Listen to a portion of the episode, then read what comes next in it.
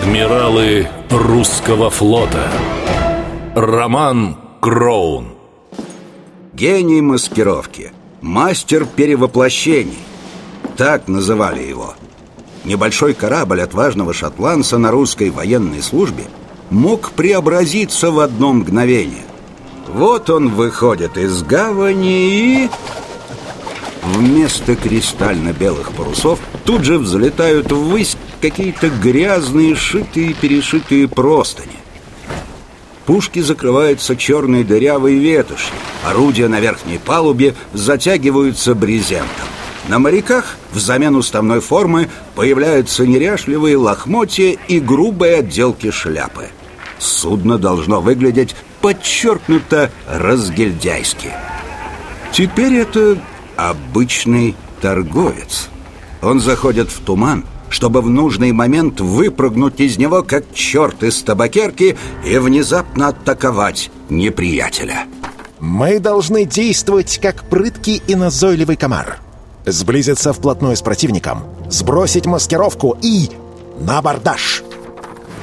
В 1788 году во время очередной русско-шведской войны морской экипаж под командованием Романа Кроуна действовал дерзко и решительно. Скандинавы попросту не знали, что именно противопоставить изобретательному русскому флотоводцу. Только представьте. Навстречу огромному фрегату идет какое-то непонятное корыто. На палубе поют песни, повсюду валяются пустые бутылки. Одним словом, небольшое торговое судно. Ну и пусть себе проходит мимо. Но как только непонятная посудина сближается с боевым кораблем, она за считанные минуты видоизменяется. На команду несчастных шведов в упор глядят заряженные 24-фунтовые пушки «Коронады», а рядом с фитилями в руках уже стоит готовая к бою прислуга. Огонь! Вперед, ребята! Всех пленных в трюм! Капитана ко мне на допрос! Так, к концу осени 1788 года Роман Кроун захватил 26 торговых и военных кораблей Швеции.